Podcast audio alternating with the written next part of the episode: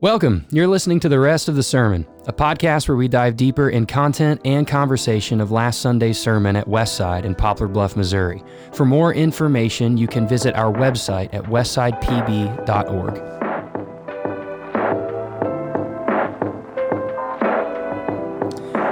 Here we go. Welcome back. Welcome back to the rest of the sermon. Yes. Pastor Jason, how you doing today? I'm doing good, Pastor Tyler. How about yourself, man? I'm doing well. Good. It is a little later in the day than we usually get in here, but thanks be to God that we're here. Amen. Thanks be thanks be to God for smart marketing for Mm. offering up this podcast space for us. And the weather, I might add, has been exceptionally beautiful. Yeah, in our part absolutely. of the country. I rolled up yesterday into the office and you were out at the uh, pavilion. Yeah, I was. Books open and So the wind nice. was breezing, nice and sunny. Yeah, Yeah, awesome. Well, we are back into the book of Colossians. We, we took a are. little bit of a break for Good Friday and Easter, as you do in the church calendar, to recognize and remember the price that was paid for our sins and the resurrection of Jesus Christ. And he's still alive today. Amen. amen. Amen. Still alive today. We jumped back into Colossians chapter 3, and we were in verses 12 through 17.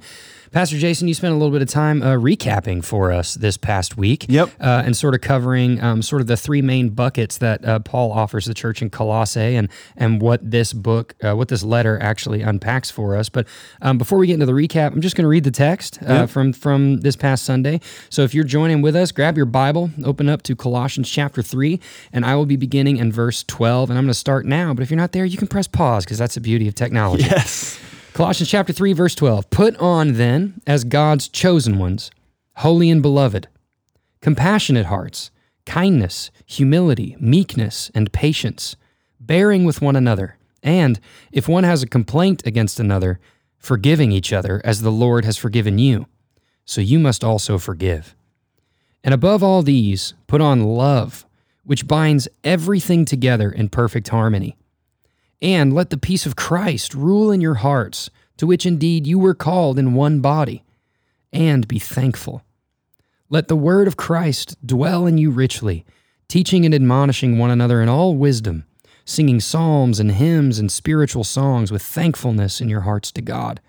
And whatever you do, in word or deed, do everything in the name of the Lord Jesus, giving thanks to God the Father through him. This is the word of the Lord.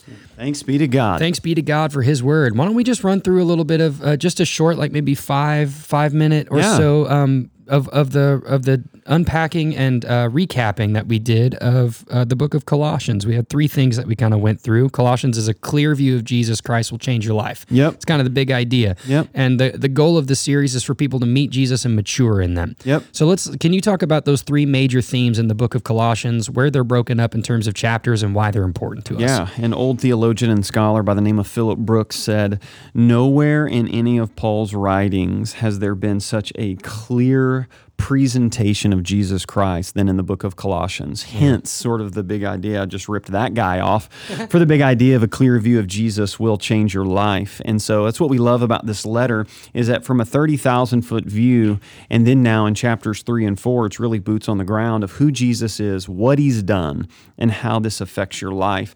But we said the three sort of major threads in it. The first one was to reclaim the supremacy of Jesus Christ.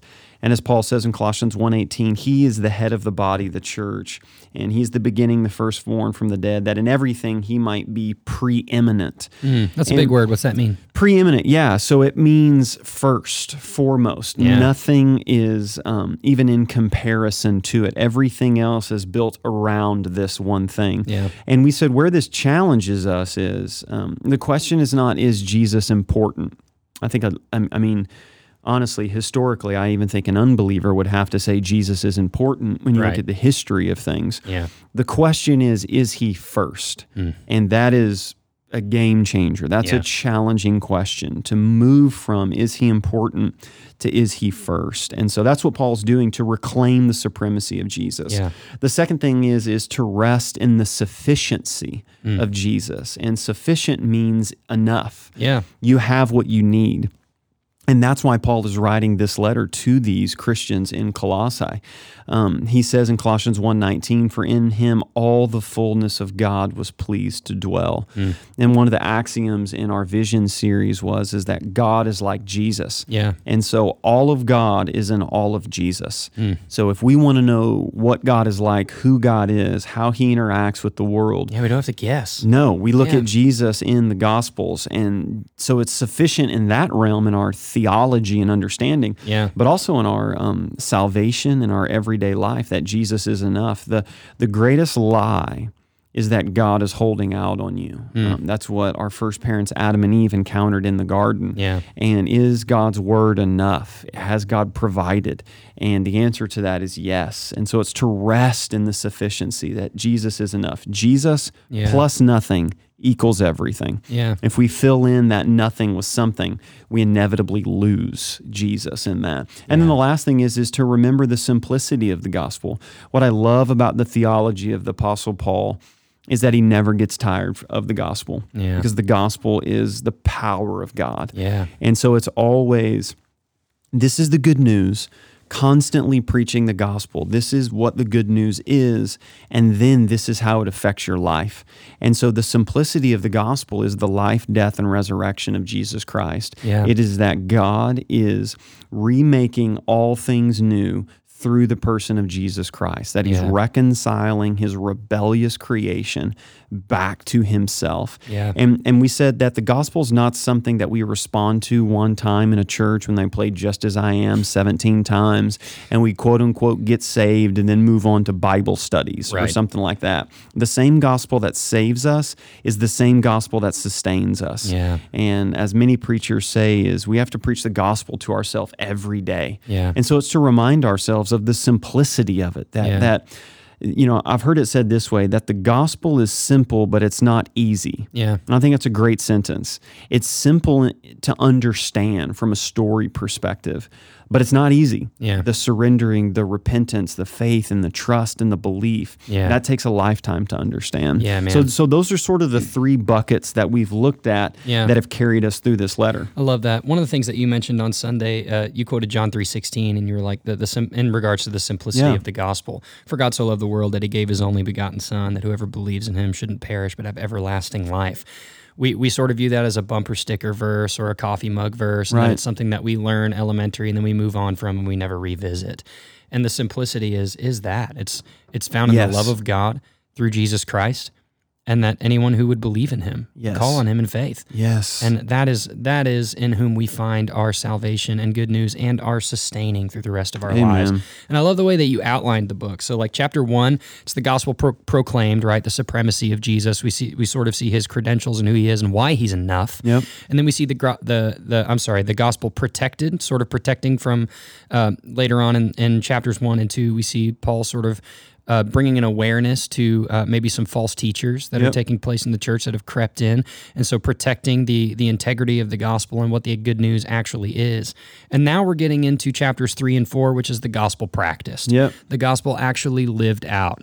And can we talk about can we talk about chapter 3 verse 1 why it's important to start there. He says he says in chapter 3 verse 1, if then you have been raised with Christ dot dot dot. Right. That like like Yep. it's it's not just the following words in that verse, but it's everything that comes after it. Why is that important? If then you have been raised with Christ. Yeah, that's his thesis statement for the entirety of the rest of the letter. Chapter three is definitely a hinge on which the letter now um, swings on. And so it goes from this doctrine that he's been proclaiming and preaching to now this duty that can be practiced. And the reason why, since you've been raised with Christ, is so important is because that's our identity. That's who he's writing to. He's writing to those who have repented of their sins and placed their faith and trust in Jesus Christ. Yeah. And Paul says, Your identity now is that you are with Christ, that you've been raised.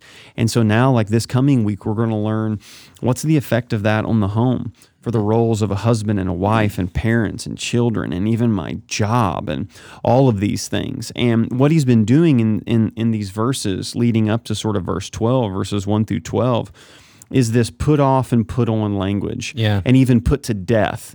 So the idea is if this is true, if the resurrection of Jesus Christ is true, and you've placed your faith and trust in him, then that affects the way you live your life. Yeah. And so there's some things we need to put to death, and we have now the power to do that. Yeah. I've heard it said that grace isn't just pardon from sin, it's power not to sin. Yeah. Which Amen. is good news. Yeah, man. You know, oftentimes we preach this gospel that's a gospel of forgiveness, and that's true. Yeah. But that's a part of the gospel. Yeah. It's it's one facet of the gospel. Yeah. Um, now he gets into this idea of you can this temptation and this lifestyle, you can put that to death. And the Yeah. way you put it to death is by putting on this new identity. That's good. And it, and it's a it's a decisive choice. Yeah. You know, the language that he uses Right. is put it off, put it to death, and then put this on. Yeah. Well, and what's interesting to me is that it requires action. Like one, one of the things that you had mentioned at, at Easter when we did Easter at the Rogers in your sermon, you said the re- the resurrection of Jesus requires a response from us. Yes. Colossians doesn't just have chapters one and two. Yep. It's not just proclaiming and protecting the idea of the gospel and how we think about it. Chapter three and f- chapters three and four are like how, how are we actually going to respond to this? Yes. Now that we believe this, a response is required of us. But also, chapter three doesn't come before chapter one and two. Yeah. Like the order of that matters, right? Absolutely. Yeah, and, yeah. and I think that's something that we experience a lot of time, you know, as pastors and, and people who come in with a crisis because a crisis is a catalyst for change. All change happens with a crisis. Yeah. And so it's, you know, my marriage or my parenting or this addiction or this temptation. And so there's a crisis. And the answer is, how do I blank? Yeah. You know, a how to, if Yeah. you will. And the reality is, is that the Bible, it does have how to's in it, Yeah. but that's secondary. Mm-hmm. Um, and so, the, really, sort of the big idea was who we are affects how we live. Yeah. The who comes before the how. Yeah.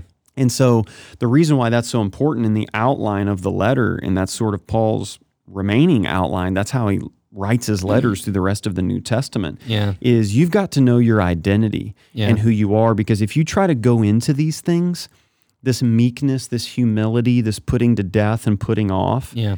and you try to do that in your own strength, Yeah. that's going to lead to this life of sort of sin, confess, repeat. Right. Sin, confess, repeat. Sin, Yeah. confess, repeat. And it's this cycle that fe- people feel trapped in. Yeah. And it's this understanding first of going, okay, we understand this crisis, and there's some things that we do need to get outlined. There are some things that we can do.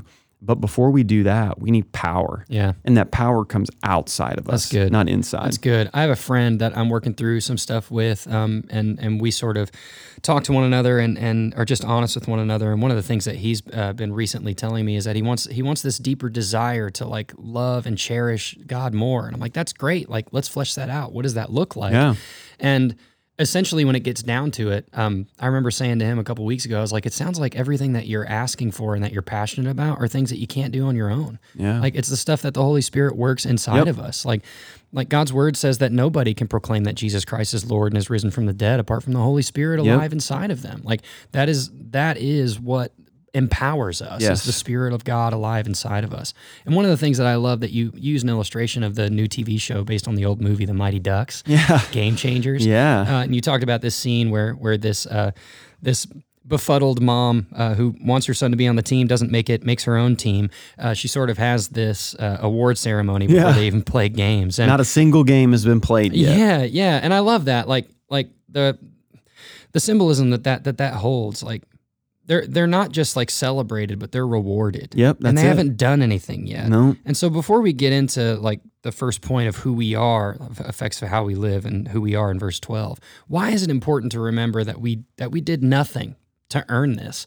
Like you don't earn your salvation. Your Right. salvation is a gift from God as Paul writes to the church in Ephesus in Ephesians chapter 2. Like, Absolutely. like it's it's by grace you've been saved through faith, but Yes. not of your own doing. He Right. says out loud. So why is that important to remember? The reason why it's important is because that's where the power is. The power is is that our identity is received and not achieved. Yeah, man. And everything else works off an achieved basis. yeah. And I mean technically our salvation was achieved, but it was achieved through through the person of Jesus Christ. Yeah. And then it's granted to us freely through repentance and faith in Yeah. Him. And I love what the mom says. She's passing out these awards, and her son, who's kind of the main star, uh, the, the, the show's called The Mighty Ducks Game Changers. And um, it's on Disney. It's fun. The kids, we've enjoyed it. And the kid's super embarrassed, and, and she passes out an award and is like, hey, this is, to, you know, to you, the most goals scored this year. And he's like, Mom, I haven't scored a single goal. And she says, Yeah, but you will. and I loved that because when God comes to us, God come while we were still sinners, Christ died for us. Yeah. God comes to us in our worst, dead, broken, all of this, and says, You're actually worse than what you even realize, Yeah. but you're more loved than what you could ever dare imagine. Mm. And our whole life of Christianity and Christian maturity is growing in that knowledge of the love that God has for us. That's good. And and so it's not this idea of if you come to me, then you'll get an award. right. It's every you know, it's what the father says to the elder brother. Yeah. He says to the elder brother, everything Mm-hmm. yeah. that I've All had that I have is yours. is yours. You don't you've never had to do these things to get what is mine. yeah. And man, that's the love that changes That's people. good. That's good. Well, you said it. The big idea is who we are affects how we live. Yeah. Um, and we see who we are um, in Christ, but we have a good picture that Paul paints for us in verse 12. He gives us three identifiers, three identity statements of who we are. In verse 12, he says, Put put on then the first one as God's chosen ones. Yep. Here we go. Cho- chosen ones. This Yeah. is, this is so we're getting into uh, a, a big word that you mentioned on Sunday, soteriology, the doctrine of salvation. Mm-hmm. And you talked about if, if salvation was a filing cabinet, there's four files inside. And I want to talk about the first one, which we Yep. get to in here in verse 12 chosen. That is called election, Mm-hmm. the doctrine of election. What is that? Yep. And, and why does it matter? Yeah. So so this is one of those things that Just a real easy question. to Yeah. Answer in five seconds. yeah, it's a watershed issue in Christianity, and this and like bab, you know, the sacraments are honestly why we have denominations. And so guys like George Whitfield and John Wesley, John Wesley being Methodism, George Whitfield being sort of Calvinism. Pause. You know. Sacraments for those who are listening. Yep. Big word. What's that mean? Yeah, so that's the um, the things that Jesus gave us. If you grew up Baptist, it's ordinances. Um, these things that God has ordained, these sacred things, are a means of grace, which is the Lord's Supper and baptism in the church. And there's maybe some other ones, but anyway. Um, and so when it comes to this issue, number one, this is a big issue. We're not going to be able to answer all the questions, but it's in the Bible. Yeah. So we've got to deal with this, right? I mean, Yeah. Paul literally says, You are God's chosen ones. Now, back up a little bit. If God is rewriting the story of Israel through Abraham, and Paul says to these believers, You are God's chosen ones, some of them with a Jewish background, light bulbs are going to go off Yeah. and they're going to go, wait a second, that's Abrahamic language. That is God creating the people of Israel through this one man, Abraham, with a covenant. When God came to, hey, talk about election, God came to Abraham, who is a Abram, who was a pagan man worshiping in modern day Iraq, and said, I'm going to make a great nation from you. Yeah. And we have no reason as to why God came to Abram. I mean, that's wild to think about that way. Yeah. And so what this is and the doctrine of election is is that God chooses people to be saved. And now when I say saved, it goes back to those filing cabinets that we talked about. Yeah. Yeah. Um, salvation is used in the past, present, and future tense in the Bible. But to the word salvation really has four categories underneath it. The first one being election, which is the planning of this salvation. So we see these scriptures in Ephesians 1 that it was predetermined before the foundations of the earth. Foreknowledge. Yeah, in in Revelation we see the Lamb's Book of Life and those who are saved names were written in that Lamb's Book of Life before the foundation of eternity. Yeah. And that the cross was predetermined before creation. Well, what do you do with that? Right. That's in the Bible, guys. Like we got to wrestle with that. Yeah. So there's election, which is the planning of salvation. And then there's justification, which is to be made right, just as if you've never sinned, to Yeah. be justified, a legal term, to be made right. That's the payment for sin. That's the cross. That's atonement. That's the life, death, and resurrection of Jesus. Election, justification, and then there's sanctification Yeah. which is understanding uh, being free from the power of sin. Yeah. This is being made more and more like Christ every day. Yeah. And we said that holiness doesn't mean that it's just leaving sin behind, Yeah. but it's loving Jesus more. So that's what sanctification is, is being made in the image of Christ. And then the last one is glorification, which is Yeah. being saved from the very presence of sin. That's when Jesus comes back. That's new heavens and new earth, man. Yeah. So the reason why I say that is, is because in our part, it's like, are you saved, brother? Right. Are you saved? Yeah. Most of the time when somebody asks that, they're asking, are you right with God? Yeah. A justification. justified? Are you justified? Yeah. Um, which, by the way, was accomplished by Jesus on the cross, and then it is applied to our life. And so, when it comes to Paul saying we are chosen, this is the doctrine of um, election, and and it's sort of a watershed thing, but the Bible does talk about it. And I, I just want to say something as sort of a precursor. Yeah. Number one, I think before we get into talking about this and some study helps and this, that, and the other, I would ask a couple questions. Number one, like, have you read the Bible through yet? Yeah. I, I, I just think, you know, how about we get, how Yeah. about we know the whole story? Yeah. Creation, fall, redemption, consummation. Yeah. How about we know the big story first before we zoom in on something? Yeah. Um, and good. and then uh, not just have you read the whole Bible through, you know, when it comes to that, but also secondly, like, are you a part of a local church? Yeah. And what I mean by that is, are you living in community? That's good. Are you under the authority of a local pastor? Do you have men and women in your life that you can wrestle these issues with? Yeah. The reason why I say that is because I've seen this issue Bible school students, seminary students, keyboard warriors Right. who haven't read the Bible all the way through, aren't a part of a local church, be these ivory tower theologians. Yeah. And they have no idea what these issues actually mean on boots on the ground level when it comes Yeah. to that stuff. Yeah. You're not winning any souls to the Lord if you're arguing with people on Facebook about election. Right. Yeah, absolutely. Yeah. But it's an issue that we have to deal with. In, Yeah. John, in John 15, 16, Jesus says, um, You did not choose me, Yeah. but I chose you. Yeah. In Deuteronomy 7, God says to Israel, It was not because you were more than any number that the Lord set his love on you and chose you. Yeah. And so, what we see in this doctrine of salvation is that God sets his love and affection on people, Yeah. and their hearts and mind are opened up by the power of the Holy Spirit Yeah. to see God's love. And then I believe, then in turn, respond in choice to God's initiating love in their life. Yeah, that's really good. That's really good. Well, we had a question that someone sent in in the context of election. Yeah. Since we're on the subject matter, I'm going to read this. This is from Matt. It's a two part question. Um, I have always struggled with the concept of election and if I was chosen by God or not, and what it means to be chosen. After spending some time researching, which is awesome, love your heart, Matt, Amen. that you're spending some time like working through this and, and reading the Bible and other resources. After spending some time researching, I wonder are there some people that God will never choose? Mm. That's part one. We can stop there if we want to stop there. Unless we want me to read. You want me to read the second one or just stop? Uh, there? no, we can stop there. Um, number one, just a Spurgeon story. Had a, s- a- a lady came up to Spurgeon one day and asked the same question, and she feared and wondered if she was a part of God's elect. And then Spurgeon, in his Spurgeon way, looked at her and said, "My my dear madam, if you even care about that question, I would probably say that you are." Meaning, if this is something that you desire and you want, um, I would say that God's doing something in your heart and in your mind.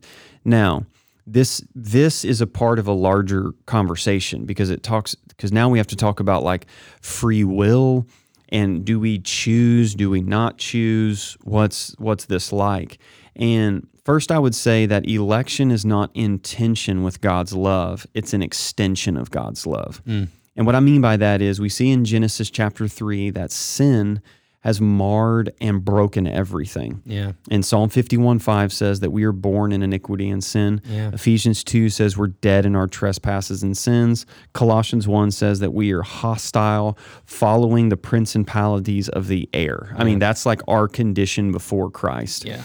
And what we see in the scriptures is that God, in John chapter 3, Jesus says, the wind blows where it wishes.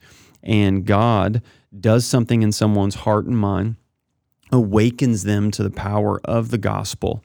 And I believe then, in response to what God has done, they they choose the gospel. Yeah. Now, people would say, "So, so do we have free will or do we not?" and I'm, g- it's going to sound like I give a lot of non-answers, but the answer is yes and no. Yeah. And what I mean by that is when people say free will, by the way, this goes back. If you want to do some research, you can look up Luther and Erasmus. Erasmus was a guy that wrote a book during the Protestant Reformation called The Freedom of the Will. Luther responded with a book called The Bondage of the Will. And so this can give you some backstory on that. But what we see number one is that our will is not totally free. And I said this Sunday the only people that have problems with this are Western Americans because we believe in the vote. Yeah. Right. And I'm like, how's that going? But anyway, you know, um, we're not complete. Our will is not completely free. Like, will that your wife would love you more? Will yourself to be eight feet tall? Mm. Will yourself to lose 20 pounds? Okay. So our will's not totally free. Yeah. All right. So let's shrink that down to a realistic thing. Secondly, has sin affected our ability to choose? I would think that the Bible says yes and no Yeah. to that. Yes, in the sense that apart from the saving work and the power of the Holy Spirit of God opening up someone's heart and mind, I don't believe someone is able to believe in the gospel. Yeah. It's something that God does in them. But we do have the free will to reject the gospel. We see that all through the scriptures. Yeah. Jesus stands over Jerusalem and says, Oh, Jerusalem, Jerusalem, would that I gathered you like a chick gathers her hens Yeah. or, or uh, hen gathers her chicks. And he weeps over them because they've rejected. Yeah. And so, yes, we can reject the gospel. God is not robotically programming us to do all of this. There's a lot of mystery in that too, especially if Yes. you look at the character of God in the Old Testament. I mean, w- right now our church is reading through the Bible uh, in a year. Uh, We did it last year, and we're doing it again, and we're in Joshua, and before then is Deuteronomy and uh, and Numbers, and time after time the Lord says that. I mean, you see it with Pharaoh; he hardens his heart Sure. so that he would reject and, Yep. and not believe and be prideful, and so so we see a choice, but we also don't see a choice. Yep. There's a mystery there. which gets us to the really the heart of election then to talk about that god says about two old testament characters jacob i've loved and esau i have hated and man that's tough paul it's such a big deal that paul expands on it later in romans chapter 9 Yeah, and so to get back to matt's you know fir- Yeah. first i want to encourage him about this idea am i god's chosen yeah, and Matt, I would just say from the heart of your question and wanting to know the heart of God more, just want to reassure you in that. Secondly, to answer it directly, the Bible has language for the people that God chooses, which is the elect. Mm-hmm. We see this used over and over again in the New Testament. Secondly, the Bible has no language for the people that God, quote unquote, doesn't choose, meaning I don't have words for that. So Right. I can't say the term non elect yeah. because that's not a biblical term. Do not go beyond what is written. Yes, which Yeah. leads me to 1 Corinthians chapter 4 Yeah. verse 6 Yeah, when the apostle Paul says, you know, that you may learn by us and not go beyond what is written in the scriptures. And so my fear is is that in some theological frameworks of Calvinism and Arminianism, I believe they go beyond the tension and mystery that we see in the scripture. yeah. And so there is no biblical category. There are those who are in Christ and then those who are lost. Yeah. And the reality is is that of course there are people that haven't experienced the love of God like, you know, my neighbor or something Right. like that. I mean, there are people who don't love the Lord. Right. And so in that sense, the Bible would say the ones that God has chosen, they are called the elect, and then everything else we just sort of leave up to God. We Yeah. don't go beyond that. That's good. Well, the second part of his question, uh, sort of the inverse of that um, in terms of love, he says, I find it difficult to understand that if we are cherished and beloved in Christ, that language that's there in verse 12, that we all wouldn't be chosen by him. Is every, that we all being the emphasized word, is everyone cherished and beloved or just the chosen? Mm.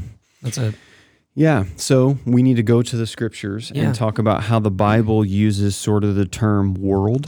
yeah, So in John 3:16 Yep. for God so loved the world, yeah, his creation, the earth, the people, everything like that. But then um, there's different language for what Paul is saying here Yeah. about the chosen and the elect. And so um, I love our kids' side ministry. Love, we've got 40 plus kids. You know that are back there. I'm. I get to be their pastor. yeah. Um, I Shout out to our leaders and teachers and kids. Amen. You Amen. guys are Amen. slaying it. We love you Amen. guys. Thank you. Um, I love those kids Yeah. back there. But let me tell you something. There's three back there that I really, really love. Yeah, man. And they have the last name Jordan. Yeah. And That's when your last when we look at the father heart of God, Yeah. um, I believe that there is a father heart of God that way. I mean, Yeah. Jesus even speaks to the Pharisees and some people and calls people evil and this, that, and the other. And so I say all of that to say that yes, God does love Yeah. generally, Yeah. and but I also think that God loves specifically. Yeah. Now, here's where we can't go beyond Yeah. labels. I don't Yeah. know who that is. Yeah. I don't know who it is and who it isn't. So Yeah. so here's where oftentimes this argument goes.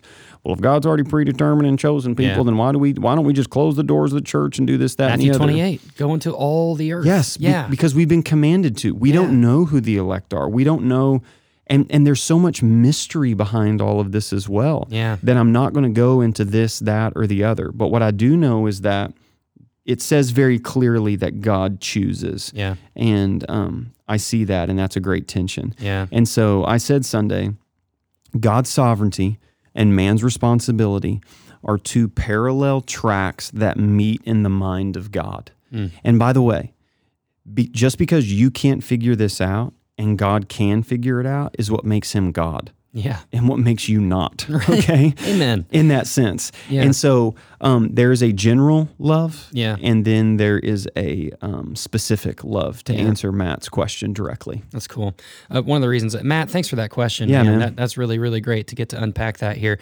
One of the reasons I love, um, I think it's Matt Papa or Matt Boswell, the song that we sing uh, frequently. It's called Come Behold the Wondrous Mystery. Mm. Every verse of the song starts with that Come Behold the Wondrous Mystery. Yes. Christ the Lord upon the tree. Come behold the wondrous mystery. He the he the perfect Son of Man. Um, I mean, to some degree, we've we've got to just settle and be okay with mystery. Yep. We've got to understand that we can't understand everything. Yes. And we need to be able to rest in that, and that's part of our dependency upon God. Yes. And I love that. I love that. We sing it. Absolutely. If you want to sing that song, we sing it a lot. Come West Side and sing with And us. just to go back to that again, Yeah, yeah. it's very clear to Matt to look in the Old Testament and see how much God loved Israel Hmm. compared to Babylon yeah. in that sense. Yeah. And so very clearly God was doing something and saying something about the people of Israel Yeah. versus the people of Babylon. And so I would say in Christ, not in Christ. So Yeah. the Old Testament is the New Testament contained, Yeah. and the New Testament is the Old Testament explained Love that. oftentimes the reason why we struggle again that's why i said have you read the bible all the Yeah. way through and are you a part of a local church is we pick up on this concept in like romans 9 Yeah. and we're like woohoo let's do this predestination thing Right. and the reality is, is this is a part of the grand story Yeah. in light of that so yeah, that's really good. And that's why their ears were perked up when uh, Deuteronomy 7 and the same language of chosen, which is so cool because they knew their Bibles, they knew their Torah. yeah man Um, which is super cool. So, uh, identity language. The first one is chosen, election. The second one we have in verse 12 is uh, you said that we are changing, and that comes from holy. Yes. That comes from from holiness. So, if if uh, who we are affects how we live, uh, one, we see who we are in verse 12, and we see, ver- we, we see we are chosen. So, that's election. And then, and then we also see we are changing. That's from Yes. verse 12. God's chosen ones, holy, yeah holiness. hagios Yeah, yeah. Remember what we are and and what we're supposed to do here. I mean, you you use the word like anytime we see the that we're called like holy or called saints. I love Yeah. that you like make everybody gasp. Yeah. because that, Sure. that that's like a title that is that should be foreign to us. It- Yes. It should not belong to us, but by God's grace we are called that. Yep. Um, for those who are believers. And and you said this is the application. You said holiness isn't just about leaving sin behind It's about loving Jesus more. Yes. And man, this hit me hard. It, it it's so easy to make our faith about what we're against. Yep. Uh, and slaying our sin and what we shouldn't do and training our kids of that's bad, that's bad, don't listen to this, don't go here, don't talk to these people. And we're completely oblivious to what it is that we're for. Is there a line? Like like what's the distinction between valuing holiness but not idolizing it, Sure. but also loving Christ more and more? Yep. Like is there where is that? Yeah. So um, one church father said the way that Jesus was crucified between two thieves, so the church is crucified between two great errors, which is legalism and license. And so to value leaving sin behind over loving Jesus more is legalism. And this would be the Pharisees. This is who Jesus is speaking to, literally saying to them, You search the scriptures to find life and you don't know that they point to me. I mean, that's to the conservative group. That's to the Hmm. Right. Bible study group. I mean, they've got the Basically saying, have you not read? Which he says a lot. Have yes. you not read your Bible? I mean, Do you these not- are the yeah. guys with the big, thick ESV study Bibles. They've been to the Passion Conference. They've Yeah. got the Jesus cult. I mean, it's I mean everything, man. Yeah. And going, you've missed the entire point. Yeah. And so it's this idea of love. It's it's love. It you know because I have these relationships, you know, my wife because I love her, I don't do other things, you know, Yeah. and this that and the other. Now, so there's legalism and then there's license, which says what's God's grace? You know, if God's in the business of forgiving, then great. I'm in the business of sinning And or something. Paul, and Paul's like, by no means. By no Yeah, means don't, do that. And so, but one word is, you know, one thing I think is important to say in this day and age be, holiness and living and having a standard for your life Yeah, is not automatically legalism. yeah, And I think our generation needs to hear that because that's it's good. like we can watch anything, we can drink anything, we can do anything. We're free in Christ. And that's awesome. That's great. We have freedoms. Woohoo. That's fun. yeah, But as soon as somebody's like, oh man, you know, me and my family don't watch that, or no, you know, we didn't do that, or we didn't go there, yeah. a group of people are really quick to go, what are you, holier than thou? Right. And it's like, well, well no, because the gospel's had an effect on my life. Yeah, and so man. there's some things that I'm putting off and I'm putting to death, and that's me and my family. Yeah. Legalism is also binding your conscience to other people. So maybe somebody listening to this can have a glass of wine with a meal Yeah. and then somebody else can't. Well, it's wrong for the person who can't to go, no Christians can have a glass of wine with a Right. meal.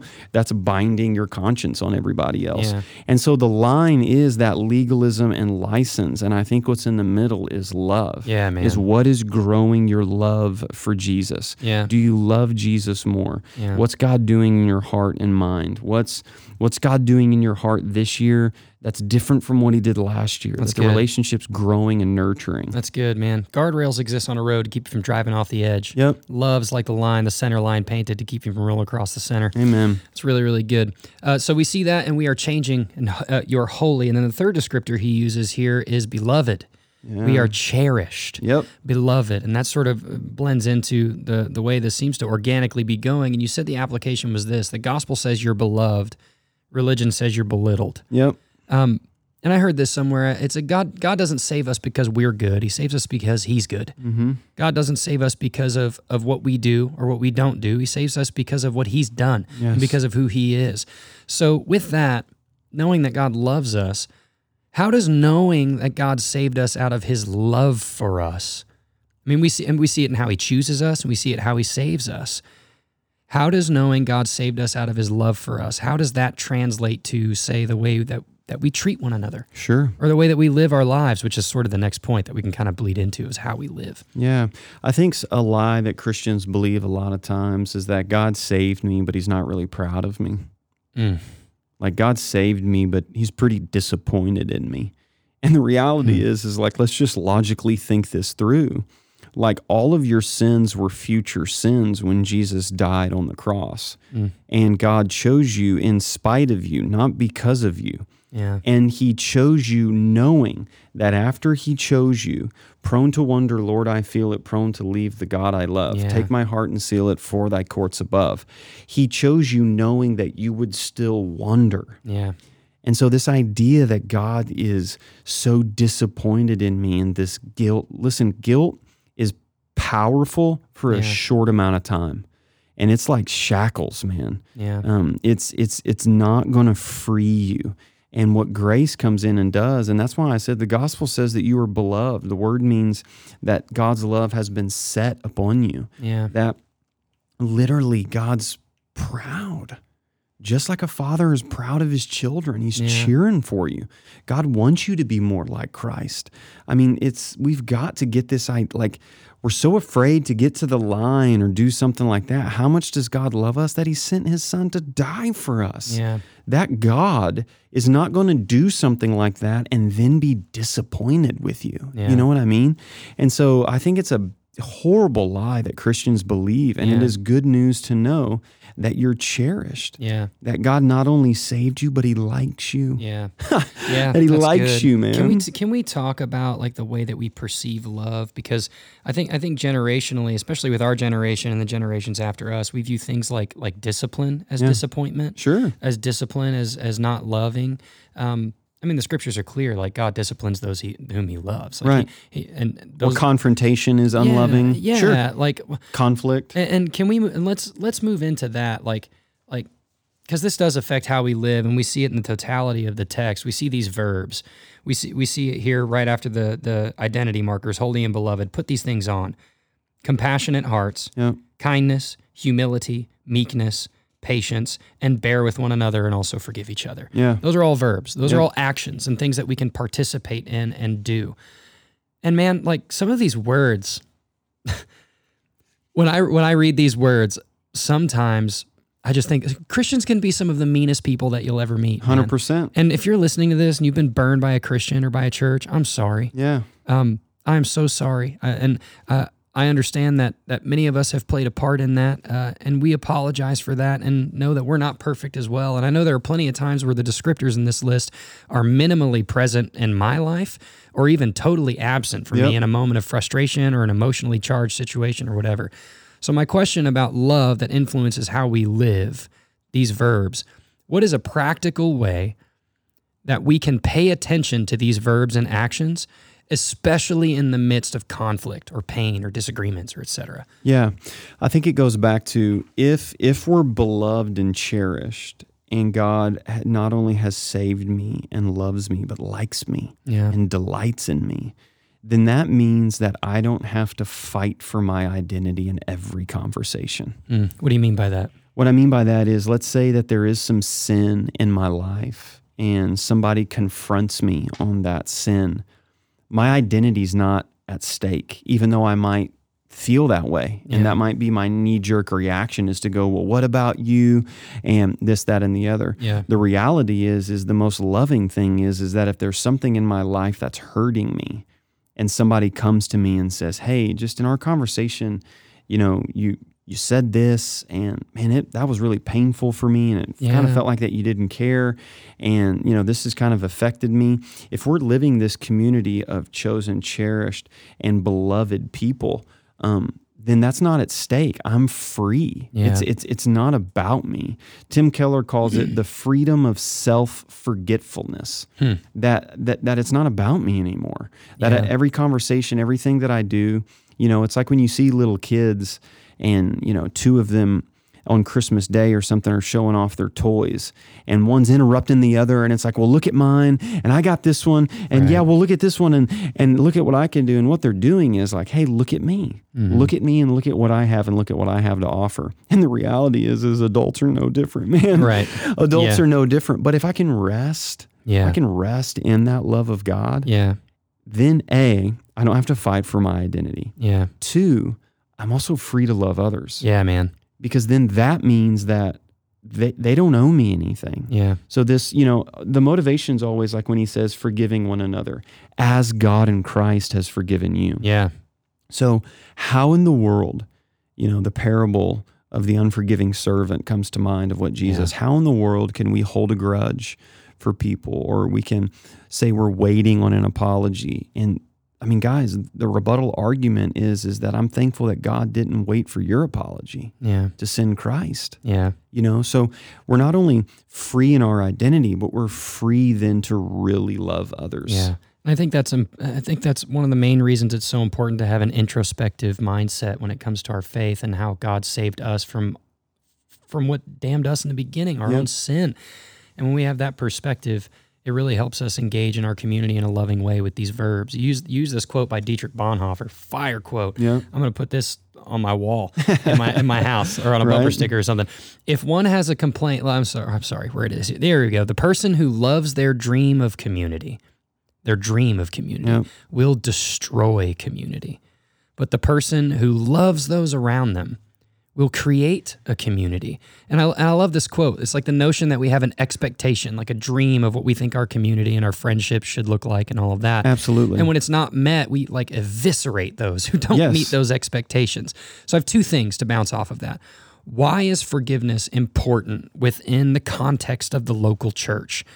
Because again, Paul's writing to a rural church in Colossae, and he's writing to the believers in this church. Why is forgiveness important in the context of a local church in the community? So, forgiveness is the fuel that keeps relationships moving forward. Okay. Mm. So, if you were to think about every time that you were sinned against and that you were hurt, if you strapped, you know, five pounds or shackled five pounds to you, Yeah. and you keep holding on to all of those, at some point, you're literally going to be unable to move forward. Yeah. And what forgiveness does is it moves you from you saying to that person that hurt you, you owe me, Yeah. and you move from you owe me to you owe me nothing. Yeah. And as C.S. Lewis says, you know, when you forgive someone and free them from the hurt that they've done to you, what you realize is that you end up freeing yourself. Mm, that's good. And I think it's important to note that Bonhoeffer wrote this in a concentration camp. Mm. Yeah. And so, you know, And he, he's, di- and he didn't make it out. yeah, like, Yeah. It, yeah, right? Prosperity preachers, did he have Yeah. enough faith there? Goodness gracious. Like, I mean, so what he's doing and saying is, is that this is what it's really made of. Yeah. And, and listen, we always forget the context. Paul's writing to Christians. Yeah. He's writing to a church Yeah. saying, if you have a complaint, so that lets me know that people had complaints. Yeah, man. Paul's telling this church to forgive each other. Yeah. Then that tells me that they've hurt each other. Yeah. Which then bridged the application from then to now, meaning this you're probably going to get hurt in church. Yeah. There's probably going to be complaints in church. Yeah. But here's what we don't do we don't bail. Yeah, man. We don't Forgiveness bail. is initiated. yes, And man. that's the second point. Like a practical way. Like I love one of the things that you said, very practical illustration. Like, well, I drove by Tio's and I saw my group there and they didn't invite me. Like Right. like I'm leaving. and- yeah, and that, and that can be hurtful. And yeah, like obviously that that could that could be Sure, painful. yeah. And and but forgiveness forgiveness offers you an opportunity to take the initiative. yes. Um, and so, how could somebody, in a practical sense, like initiate and take that first step? Maybe not even to just forgive, but just to get involved in a community. Yeah, for sure. I would say two things. Number one, if you've been sinned against, we have Matthew 18 Yeah. very clear as to how to deal with that. And Yeah. so, I mean, if there's been somebody who's lied, slandered, done something like that, um, we, we have very clear guidelines for that. And it's very interesting. It's all very relational. Yeah. Jesus is like, go to them and go to them. Right. And I've seen in my own life 99% of the time, if someone has come to me because of what I've done, or if I go to someone after the first step, it's literally solved. Yeah. Very rarely does it go beyond those other steps. Yeah. And so I think there's so much in our life that could be just resolved with the initiation of, hey, listen, you may not have known that you've done this, or you may have known that you had done this Yeah. this hurt me in this sense and i just i just need you to know this Yeah. that that's not unloving now it's difficult and it's very hard it's going to bring things up to the surface for you Yeah. there's a lot of emotional health a lot of emotional unhealth that's involved in that so number one there's matthew 18 Yeah. number two i think it's just getting involved in a community Yeah. i think it's living life Yeah, man. i think you it's can't forgive someone you're not around. Right. Like, yeah. and so, you know, people, you know, really quickly who are like online church is the future.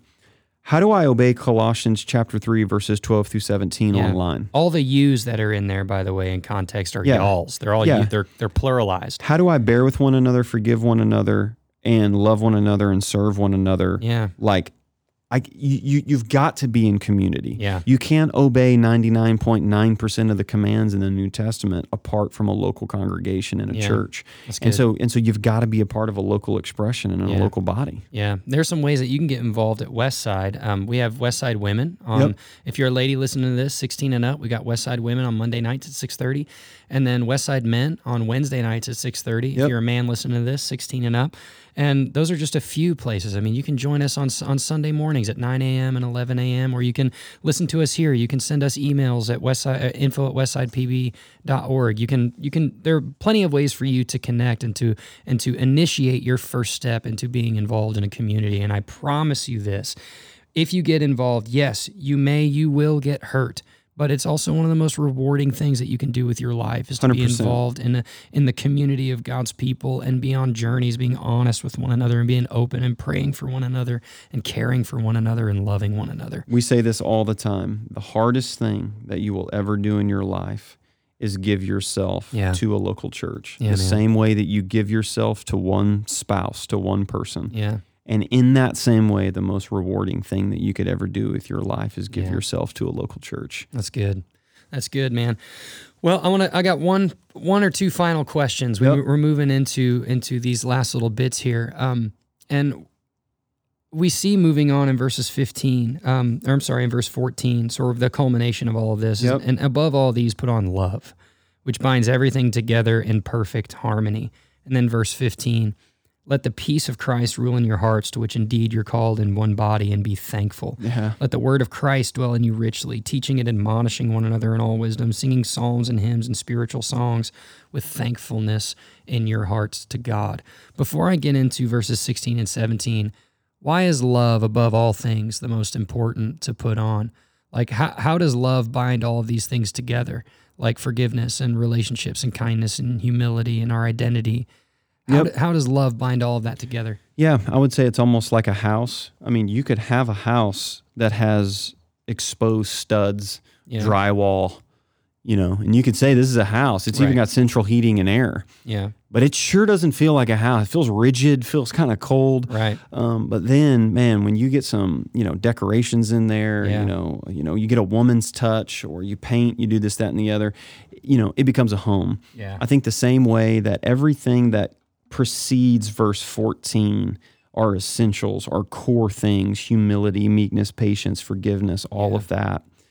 But it's still rigid without love Yeah. love is the is the thing that turns this into a lasting relationship Yeah. and um, i think that's why paul says above all Yeah. put this on and so again you almost have to do this in reverse you can't do these things and this complaint and this that and the other unless you have love in your heart Yeah. if you don't have love in your heart it's going to turn to bitterness it's going to turn to confrontation Yeah. a negative sense of confrontation and all of those things. And so, one of the questions that we ask ourselves a lot, and that I say a lot in sermons, is this What does love require of me? What does love require in me in this? For, for some people, it might be love requires me to have a hard conversation. Yeah. Or for some people, it might be love requires of me to make this phone call and just tell this person that I love them. Yeah. Man, I think if if you could live your day under the guiding question Yeah. of what does love require of me, Yeah. I think every day would be a good Yeah. day. Yeah. And sometimes love requires you to eat crow. Right. Sometimes love requires you to say, I'm sorry. I Yep. hurt you. Um, but it, yeah, just like you said, uh, one of the most difficult things, but also one of the most rewarding. And the, these last couple of verses, man, I, I love these. Corporate expression. yeah, man. I love these because they're sort of the guide by which we structure and I structure the gatherings on a Sunday, the way Yep. that we're teaching our worship leaders to structure things and all that. Um, so to, to let the word of Christ dwell in you richly, to teach and admonish one another in wisdom, to sing together from the Bible and then songs that are from lyrics from the Bible and then and then with all of it be thankful. And I love this because it's language that displays a community involvement. Yep. It's not like stay at home and hum your favorite tune. It's it's come together and do these things together. We're to like listen to teach and to admonish one another, to sing the scriptures together and to do it thankfully. And a lot of this is like serving language. Yep. Like it's giving of your time and it's giving of yourself to come together and do something corporately as a body. And why is it important that we're actively serving, like and in participating in these ways together? Like, yeah. Yeah, go ahead. I'm It's su- sorry. no, it's super interesting. You know, let the word of Christ dwell in you richly, teaching and admonishing one another. Yeah. singing psalms to one another. Yeah. it's it's so not about the individual Yeah. in this. It's so about the corporate expression. Yeah. and like our philosophy, you know, to sing the word, see the word, preach the word, pray Yeah. the word. All of that is guided by the word of Christ, and we've Yeah. said that the word of God governs our worship to God. Yeah. And what's so important uh, from a serving aspect is it changes. So with Colossians 3:16, you can walk into a church gathering or be a part of a local congregation and the consumer says, "What can they do for me?" Yeah. And the contributor and family Yes. member says, "What can I do for them?" Yeah, man. That's the game Absolutely. That- changer. and that's one of the reasons I love the community language. And like just in the last couple of years, um, through some resources that you've directed me at, just reading God's word, I've really been open to the community aspect of worship and this idea that, and when I say worship, I don't just like that's a, that's a shift as well. Participation, not observation. Yeah, and like worship isn't just the time where we singing. The whole gathering is worship. Like the time where we are Yes. are are studying God's word and hearing it proclaimed. We're reading the God's word aloud together, and we're praying back and forth with one another. It's one of the reasons that we don't shut the lights off when we sing together. Like I want the lights on because I want to see I, I want to see a lady that I know who's struggling and battling with cancer lift her hands and Yep. sing out loud. It's well with my soul. Come on. that builds my faith, Yes. man. And it's a community. and to hear other people Yes, singing. I have yeah. a, and this isn't in the Bible, so um, Jason might get a little legalistic here. we have a DB limit. But I think Yeah. it's super important that if you can't hear other people singing, Yeah. I just think it's it's very much so inferred here Yeah. that to hear other people singing is what you just said. Yeah. I know their testimony. I'm living life with them. Yeah. That gathering becomes, you know, this person has a prodigal child Yeah. and we're singing in Christ alone. And I'm Yeah. like, man, I know what they're going through. We're in community group together. Yeah. And here, like, I just think there's something there about that, man. Yeah, you know? absolutely, absolutely. Well, listen, if if you're hearing this and you're thinking, man, like I'm a Sunday attender and I attend regularly, um, but I want to know some ways that like I can get involved in this community. Yeah. I want to know some ways that I can participate. Here's something simple: S- sing a little louder on Sunday morning. Right? when, sing a, Let's sing a go, little man. louder. Uh, when, when we Do read, you know when I know that a man has been changed? come on, man. When I see him sing. Come on, man. I mean, come on. Sing a little louder. Read those verses a little louder. Bring your declare Bible the to good news. church. Yeah, bring your Bible. Underline and highlight that thing. Let's go, man. Maybe maybe volunteer to help and serve in nursery uh, or kids side. Now or- you're really saved. yeah, any of those. Amen. Those, no, those, those- that's God's elect right there. amen. Amen. Well, that's that's good. I uh, I don't have much uh, in ways of, of closing us out here today. Um, I do, I do want to uh, I do want to. I do want to ask you if you have any final closing thoughts. Then I'm going to thumb to this verse that I was going to close us out in. You got any final thoughts for us on on what's going on here? Yeah, today, man, this Jason? is uh, good stuff. We've always strived to be a biblical church, Yeah. and so um, I thought I never knew what that meant until like years into it. And Yeah. being a biblical church means you get shot from both sides. Actually, is what that means. So there's I people. thought that- it was all sunshine and rainbows. yeah, so people listening to this on one side are like, "That's wrong about election," or this or that or the other. Um, at the end of the day, I think there's a couple resources. There's two that I would highly recommend after you have already read through the scriptures you already have you know this theological framework you're you're, you're in a local community where you can wrestle these things out um, the first one is chosen but free by norman geisler and this is pro- i mean one of the best things it's it's called a balanced view of divine election i really really enjoy it he refutes some things and it is filled with a ton of bible Yeah. the second one is Hand in Hand God's Sovereignty and Our Responsibility by Randy Alcorn.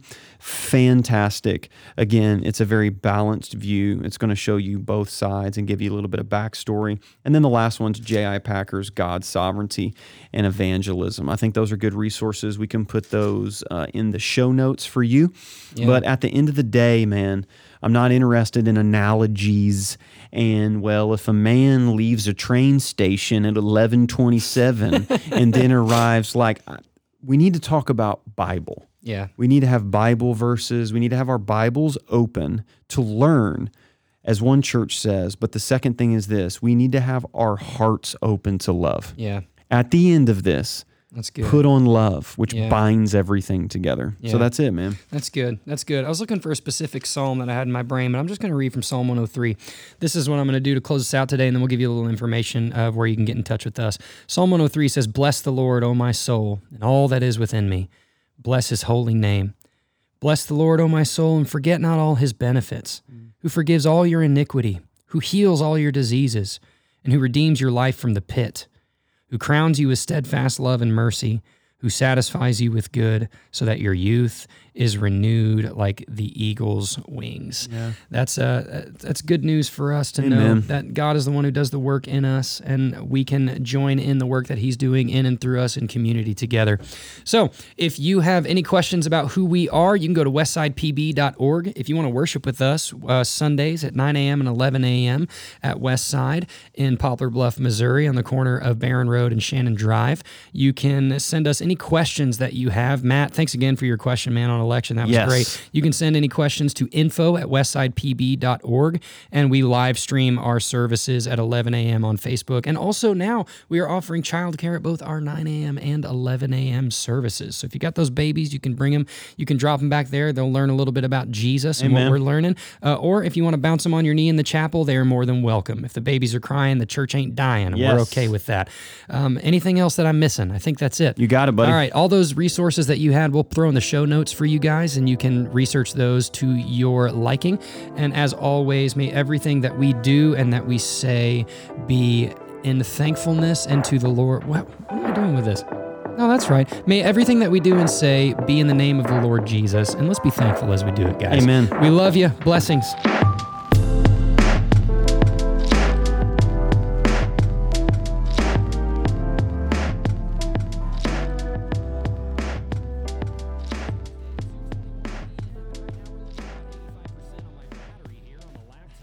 What we're actually looking at next is going to be my display